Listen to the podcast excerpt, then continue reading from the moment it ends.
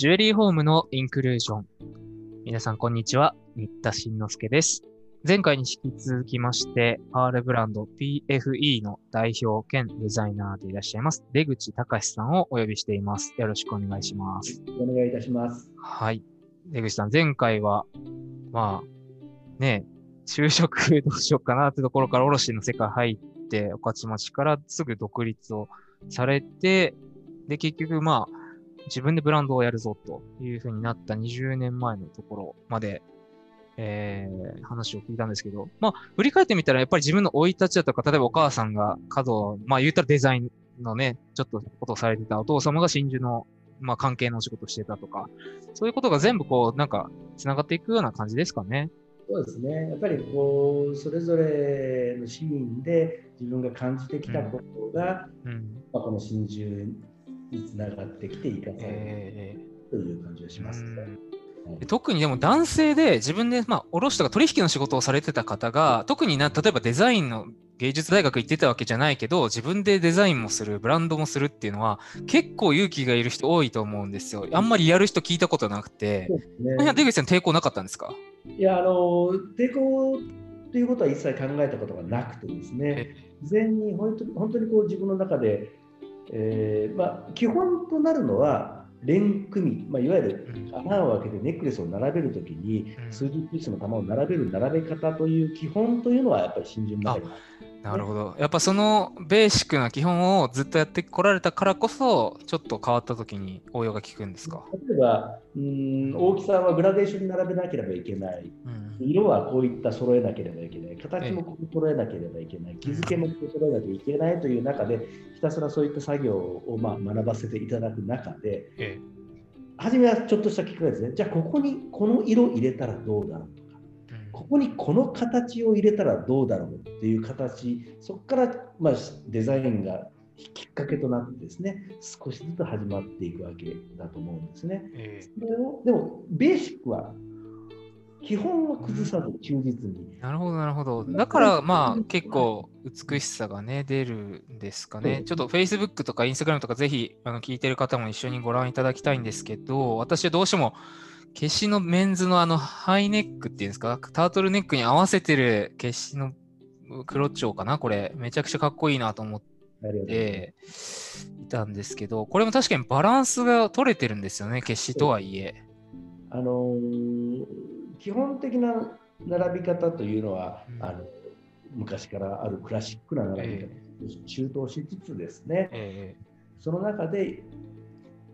遊び心やっぱりそのクラシックな並びっていうのはその美観の意味では例えばこうネックレスの連想と言われる言葉がある。連想という言葉があるの、はい、連想というのは色を揃えて形を揃えて傷を揃えて大きさを揃えてといういわゆる層ですね、人相とかと同じように。ネックレスとしての面構えを良くする。えー、というのは、まあ、代々日本はずっと脈々と引き継がれたものがあるんですけれども、えー、そこでそれをを生かしつつ僕なりにアレンジをしていくという方デザインというのは、まあ、アレンジをしていくという形ですね。ただあと金具類というのは絵から描いてですね僕自身がデザインをしたものを全て使うようにしてあそうなんですね。これ結構まあ真珠ネックレスといえば普通のね、まあ、クラスプをイメージするけどちょっと変わったというか、ね、これシルバーですか？がっつりこうでっかいチャームみたいなのが多いんですけど。はいこれはシルバーのものもあれば18金のものもある。18金のものも。ははあの主にやっぱりシルバーのものを使う。メンズは特にシルバーのもの。そうですよね。そのシルバーの中でも大きさもまあ何種類かあって、このフック型のものを僕デザインしたものをオリジナルで作ってるんですね。はいはいはい。これかっこいいなと思って。このデザインはデザインで、まあ、あの商標を取ってあるんですけれども、なるほどこのデザインも僕のそのスタートとなるきっかけ、まあ、デザイナーとしてのスタートになるきっかけの初めてのデザインですね。これをずっと使ってます。それはやっぱり既存のいわゆるパールに使われている、うん、そのグラスプ部分とはちょっと違うものがいいっていうのがあったんですか、はい、あのー、確かに今使われているクラスプというのは機能的でですね非常にこうよくできたものって多いですよね、工業製品としてはすごくよくできた。ただあれがじゃあ美しいかどうかということにかデザインとして美しいのかってなった場合に機能的ではあるけれども美しさという意味で僕はちょっとクエスチョンだったわけなんです。じゃあ美しく見える仮にその留め金が前にずれてきたとしてもそれの一つがデザインとして美しく見えるものを作ろういくつかこうパターンを書いていく中で落ち着いたのが今のこのうちの定番のクラスプあはははまあ、あえてこれ、インスタグラムの写真とかも横にこう見せたりとかしてますもんね。はい、あなるほど。もうデザインの一部としてねで、活用できるようなチャームになっていると。そうですね。あのこのフックもまあ何パターンかあるんですけども、例えば、えシルバー、ロジウムメッキのものもあれば、ええ、ルテニウムメッキ、黒いメッキですね、のものもありますし、あとその引っ掛けるフックの今度は逆に輪っかの方で引っ掛けられる輪っかの方も長さがいくつかありまして、ええ。5連になってる5本5個輪っかがつながっているのもあれば3個のもあれば1個もありましてデザインネックレスのデザインによっていろいろと使い分けているわけなんですけれどもね。そのあたりはなんか自分ですっと出てきたもんですか？昔から考えてたものが。それとも何かべん、なんか、例えばアメリカのファッション界のやつとか、それこそ流行ってたクロムハーツとか、そういうの何かインスピレーションを受けたものってあるんです？えっ、とね、そういう、あんまりこう、他のものからインスピレーションを受けるということはなくて、ええ、だからというと、こうあったらいいなってパンとこうひらめくことが多いですね。それはご自身だったらこういうの欲しいなっていうのがやっぱあるんですか？そうです。もちろん、もともと自分があの手首に巻いていたブレスレットから始まったものですから、そうですね、そういった金具だったら、だから僕、ブレスレットを真実したいんだけど、ここがあのピッと押すと棒がプッと抜けるクラスプだったら、ちょっとこれはあんまり僕としてはつけたくないなと。じゃあどんなクラスプがいいかなってなった時に、機能的でもありつつ美しく見えるものということで考えて、まあ、いくつかパターンを考えたんですけれども、えー、その中で生み出していたあと、そうですよね、手首にこう、まん丸の玉がじゃらじゃらついてると、数珠感がすごい出て、あんまりかっこよくないんですよね、正直。そうですね。うん、やっぱそこも、その数珠感を出さ出せ出さないようにして、うん、もあまりこう難しいと手首ってなかなかこう着脱しづらいですね。えー、比較的簡単に着脱ができてデザイン性もあって美しい。真実自体に使っているものというふうな形のとにして考えていたわけ。マグネットとかいろいろ優秀な作品がたくさんあると思うんですよ、世の中にはね。えー、マグネットもちょっと違うなと僕の中では思ってたまあ、背中で回すのは便利っていう方もね、真珠のネックレスだといらっしゃるけど、それがね、デザイン的にかっこいいかどうかっていうのはちょっとありますよね。ね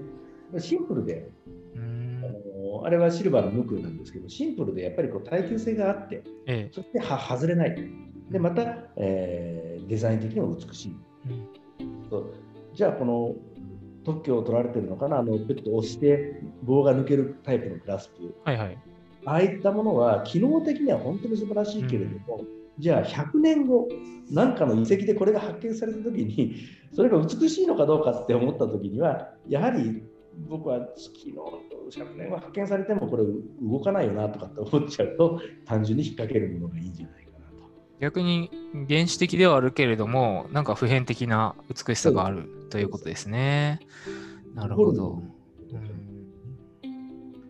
かりました。で、そうだ、そのブランドを立ち上げて、現在では、その伊勢の方の、これアトリエなんですかね。と、東京も一部なんかオープンデーっていう告知を見たりしたんですけど、はい、今どういう形態でブランドはポップアップ以外は得られてるんでしょうか？あのまず伊勢に先日オープンし、まあ、伊勢ではずっと自分のお家で仕事をしてたんです。家の中の一室の自宅兼工房みたいな。はい、まあうんちょっとこう手狭になってきたこともあって、ええ、すぐ近くにですねこの間、えー、アトリエ会社兼アトリエ兼ショールームみたいなのを作りました。あもうベッド新規に新しく作ったんですね。えまあ、古い、築50年の古いビルの2階なんですけれども、えー、そこは自分のと僕の仲間たちとアイデアを出し合って、仲間っていうのは異業種、設計士だとか、いろんな方ですね、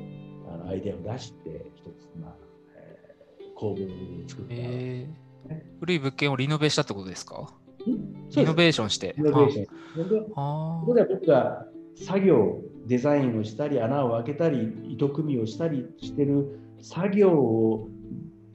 まあ、ご覧になっていただきながら、ええ、そこで作ったものを、まあ、並びディスプレイしてやる。それも見れる。さらには、バラ玉、僕が卸で扱っている素材も置いてありますから、あ選んだりできる。見れて、製品も見れて、作ってるところも見れる。えなるほど。ああ、そういう、まあ、秘密基地のような、ね、まあ、ショップ系のトリエが、えっ、ー、と、伊勢神宮の下空から5分ぐらいのところにあるんですね。結構立地もいい場所に、はい、昨年の11月にオープンされたんですか？まあ、実は企画はずずいぶん前からあったんですけど、えー、コロナの影響で全てたので、えー、はい、でな少しずつ、まあ、ちょっとずつちょっとずつ手を入れながらも1年以上かけてですね、完成した。えー、そこで、えー、バラ玉を選んでいただいて、目の前で作お作りすることもできますし、えー、そういった場所として、まあ、そこがある。まあ、東京の方は、広労ですね、今私がいるのも広労なんです。けど、はい、広労の商店街をちょっと抜けたあたりにですね、広労5丁目というところに、えー、ショールーム、ショップアット東京、PFE ショップアット東京というのがありまして、ここはもう、それこそ10年ほどもう、えー、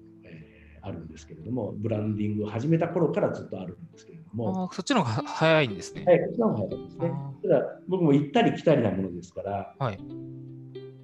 かといって、不定休というのもなんかこう、はっきりしないなということで、毎月オープンデーというのを告知させていただき、大体まあ毎月10日から16日っていう7日間ですけれども、その時は僕はもうずっとここにいて、商品もご覧いただいたり、あとメンテナンスもお受けしますよ、あ商品も新作も見てくださいというふうにして、ここを開けているという。あじゃあ、1か月の中で結構1週間だけオープンしてる。他は誰も使ってないんですか、そこは？他は一切使ってます。ああ、なんかアルバイト雇って店番してもらったら随時オープンできるのにって思っちゃうんですけど、その素人目には。それも思ったんですけれども、やはりまあそうなりますと、もともと僕の思いとしてはですね、ええ、やはりお客様にちゃんと納得をして、その良さを分かっていただきたい、きっちりとその満足していただきたいと思いますので、え、自分の言葉で、いいところも、その悪いところはあんまりないんですけど、いいところをいかにこうその真珠の持っている背景だとかね、歴史、伊勢志摩の歴史も含めて、真珠文化の歴史も含めて、それがどれどのようにここの一つの真珠に乗っかっているかということも、僕の言葉で伝えながら、なるほど、なるほど。いきたいということになりまして。じゃあ規模をもういたずらにでかくするというよりも、もう出口さんの自身の目の届く範囲というか、お客さんと直接コミュニケーションを取りながら、まあ、この良さを商品の良さとかブランドのストーリーとかをこう喋りながら話をすると、そうね、どこを目指してらっしゃる。ポップアップも2週間僕は店に立ちっぱなしですから。うん、確かにその間逆にね、他のとこは閉めて、もう高島に集中されるっていうことなんですね。でも逆に出口さんのような思いを共感してくれる若い子が見つかったら、それはもう支店長みたいな感じに。まあ、それはもうそういう方がいらっしゃればですね。うん、ただまあそれとはまたえー、少し違うんですけれども、えー、僕のこの思いに共感してくださった例えば、うん、えー、ウェブサイトを、まあえー、運営していらっしゃる方とかあとどっかのバーのはいはいはい。とかっていう方セレクトショップだとかね。うちで扱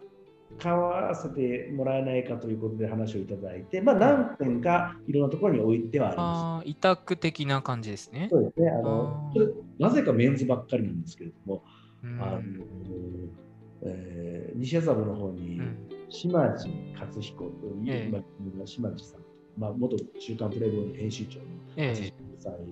過ぎた、まあ、おじい様なんですけど、その方、そのかっこいいおじい様なんですけどね、その方がやってらっしゃる知る人ぞ知るサロンド島津というバーがバーなんですね。置いてあったりとか、あとは、男性の下着のブランドですね、トゥートという EOOT と下着のブランドがあるんですかっこいいブランド、かっこいい下着を売ってるブランド、そこが、まあ、男性もののチョーカーだとか、そういったものを扱ってくださったり。だからまああと他にも、えー、何件かあるんですけれどもそういったことはあります。なるほど。まあ、でも確かに見ていて、あメンズでも欲しいのあるじゃんって思うパールブランドは私は極めて珍しいので、そこを同じように注目するブランド多いと思うんですよね。なんかこう最近だともうアメリカとかで結構メンズのパール流行り始めて、僕、黒蝶のロングとかもっと流行っていいなって前から思ってたんですけど、まあじゃあメンズの、あレディース用に作られたロングの普通の丸玉をつけて本当に似合うのかなっていうのはちょっとうんと思ってた部分もあるので。やっぱりそのロサンゼルスのスタイリストだとかね、まあ、結構今真珠をつけてらっしゃる方多いですね。うん、あの三木本さんなんかでも最近ジェンダーレス。そうですね。コラボ去年出しましたね。コンギギャルソン。うん、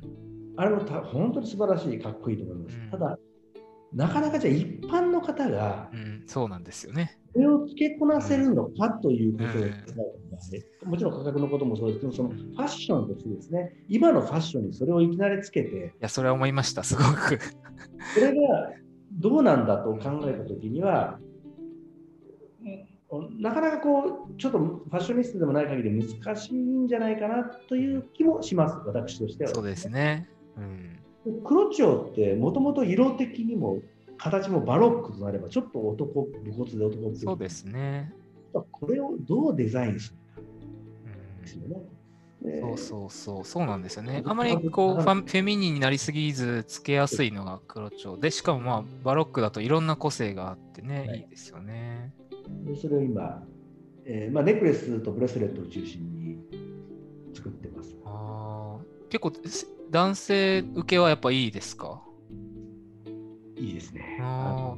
世代でいうとどのぐらいの方が結構多いんですか？お若い方もね、インスタグラムを見ていきなりヒーローのここの訪ねていらっしゃる方ただ、やはり真珠ですから、ええ。まあ、そのいわゆるアクセサリー、街角に行くアクセサリーとは価格が違うので、うん、そうですね。こいいな、憧れるなっていう方は多いです。で、うん、でも実際買われる方というのは、ええー、40代、50代、60代。あえいわゆるちょい悪と言われるような親父世代ですか？そうですね。その、うん、今、上はもう80代で。ああ、いやでもパール使いこなすおじいさんやったらかっこいいですよね。いいですね。あの、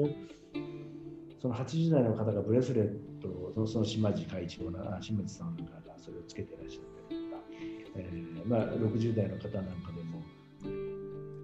えー、クラブを経クラブって言ってもそのいわゆる踊る方のクラブですね。渋谷でクラブ経営されてる男性の方々とか。ちょっとやっぱファッション感度の高い方で60代70代若いやつには負けないぜみたいな感じの方がつけてくださってる男として男として嬉しいですよね。なるほど。まあ確かに感度が高い方とか目の超えてきた方だともう若い子がつけてるようなシルバーアクセだとかまあ、オニキスとかブラックダイヤとかはみんな結構そこから入っていくけど、パールってなるとやっぱりこうね、しかも日本に馴染みが深い天然に近い、まあ、養殖とはいえね、自然の作ったものっていうようなところで結構刺激される方も多いんでしょうね。そうですね、やっぱりそのこれ真珠なのかからまず始まりますから、大体の方が、これこれも真珠ですか？僕自身がまあ普段は手首も、えー、耳も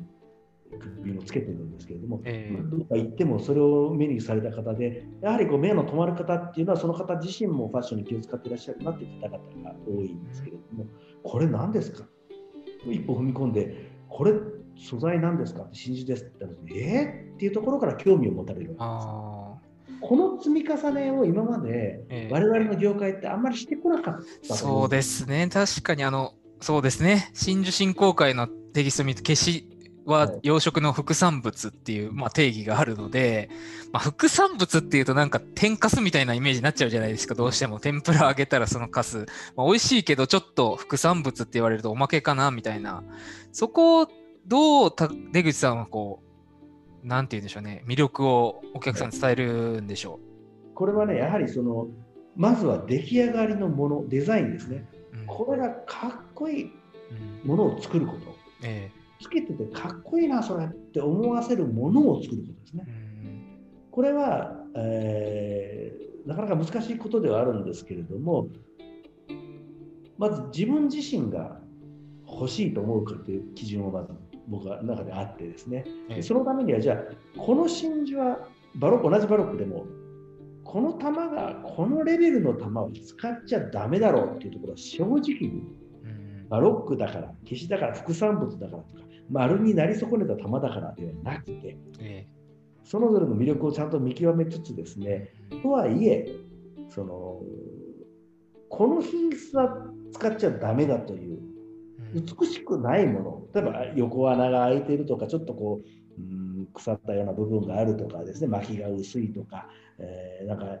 変なところに変な傷があるようなものを使うんではなくてそれが、まあ、傷があってもいいんです。それはその傷で生かせばいいんですけれども、えー、作品になった時商品になった時にそれぞれがちゃんと生きる最低限のクオリティを保ちつつっぱり自分が欲しいかどうかっていうところの基準ですよね、それはね。そこは妥協しないっていうのが、なんか安心感があります。はい、あのなんかこう、今、サステナブルだとかで、まあ、捨てられていたものを、例えば、まあ、金魚真珠なんてね、ちょっとついたものを商品化しようみたいな動きもあったりとかして、まあ、得てしてなんかこう、今まで捨ててたものをじゃあ活用しましょうってなると、まあ、まあ、安かったら欲しいけど、そんな高かったら別にいいですっていう方もいらっしゃると思っていて、でも多分、出口さんのプロの経験から見て、これは形はこうだけど、こういうデザインにしたら多分かっこよくなるよとか、そういう、でも、それでも最低限の基準っていうのはやっぱ設けられているわけでしょ？さっきの照りのような基準っていうのが。ただ。破れて穴が開いてる中が見えてるものの中に例えば、えー、そうですね。何かを詰め物をしてねごまかして。上上っ面は真珠なんだけど裏穴開いててそこにプラスチックが詰まってますよみたいな。そういったことはしないですね絶対に。やはりその真珠として養殖屋さんが一生懸命作った一つとしてものとなりがちゃんとしていること。その一粒のなりがきっちりとしていること。真珠として成り立っているものを使う。これはもう最低限だと思いますそしてそれぞれの個性照りや色や巻きや個性が美しい。それはぼーっとしてる。あこれいわゆる我々が言うボケ玉というふうにボケ玉だからだ出来損ないだじゃない。ボケ玉を生かすデザインをすればそのボケ玉だからこそ生きるということがあるんですね。そのボケた真珠は実はドイツなんかですごく人気があったりするんですけれどもそのぼーっとした玉のアンティークな良さを引き出してあげるとか。それはもうデザイン、真珠を知ってるからこそできるデザインだと思うんです。真珠を熟知するからこそ、その生かし方が分かってるんだと僕は自分自身で思ってるんですね。あそうなんですね。ちょっと具体的にね、多分気になる方は、ぜひインスタグラムとかね、あのー、公式サイト、えっと、出口隆さんの、この、なんて言うんでしょうね、バロックルームっていうサイトもあるんですね。バロックルームはそのウェブサイトとしては、そのこの伊勢に作りました、アトリエのウェブサイトで、たかし .com、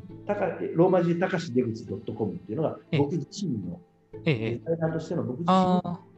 サイトなんですね。ぜひあの作品とかいろいろ見ていってほしいなと思うんですが、例えばマイクロパールスパイダーっていう作品、私、かっこいいなと思って、これピアスなんですか、これ？雲なんですけど、ピアスなんですよ。ああ、なんかこういうね、なんて言うんでしょう、スーツとかにつけるピンとかだと、たまに、まあ、鉢のデザインとか、よく見ますけど、ピアスってなるとなかなかこう攻めたなっていう感じはすごくあるんですけど、こういうのはどこから生まれてきたんでしょう？あの一番人気なんです。雲スパイダーモチーフが一番人気あるんですよ。いや、本当に雲っぽいですもんね。黒黒蝶に合ってるなって思いました。もう指輪ピアス、もちろんイヤリングネックレスもありますし、ええ。ー、なんてピンブローチもありますし、うん、あブローチもあって、リングもあるんですね。いろんなパターンで、同じ、あと大きさもいろいろあってですね、ええ、特大、大、中、極小みたいな。ああ、でもこれ、いいですね。なんかこう、出口さんの代表的な何かモチーフになっていくと、はい、まあ、例えばね、さっきから出てる私が勝手に出してるなんかゴローズとか言ったら大イーグル、小イーグルなんてもうすごく価格もアンティークで上がってきてますけど、そういうふうな、なんかネックレスの中に通してる1個が、なんだ、スパイダーになってるやつとかも見ましたけど、はい、結構かっこいいなと思って。もうあれはチャームなんですね。チャーム取り外しできるんです。あですからチャームだけで売ってるあの販売しますので、いろいろなそのものにつけていただければ、お持ちのネックレスがすぐにファッションかっこよくなる。あで買ったアコヤのなん何の変哲もない白い真珠ね、えー、あれはパチッとつけるといけない、えー。あとあのさっきのクラスプ引っ掛けるタイプだと、はい、なつけ